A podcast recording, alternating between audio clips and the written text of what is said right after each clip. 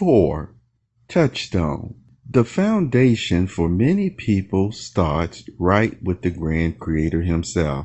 So, with anything that they decide to do, what happens first? They actually pray. And when they pray, whether it's out loud, whether it's on their knees, whether they're standing up or with their hands folded, they are asking the Grand Creator, what is the best way? give me some principles on how to make things work smoothly. And this applies in every aspect of the person's life. So they pray. If you're in business, if you're a professional, what do you do?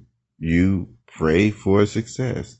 You pray for the resources that you may need you understand that in order to have a fair transition, you have to negotiate because we negotiate um, in good faith. You ever heard that?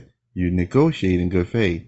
Also, when there's anything, especially pertaining to resources, if it is just that important to your process, you make sure you use all the best, uh, you see, principles, uh, professional principles, mind you, which pertains to communication, uh, correspondence, things of that nature, to make sure you are able to attain whatever that resource happens to be, especially if it is the prime or very important foundation to your process, part of it, you see.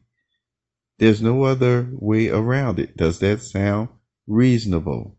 So keep all these thoughts in mind that when you realize there is someone in the spirit realm, for most people who think about that, that there is someone higher, uh, someone uh, that you even have accountability to, then you go with that mindset and it will help you in all aspects of your life.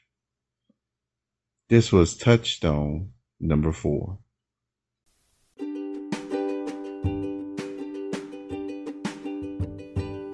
You have just listened to the Perceptive Readers Podcast.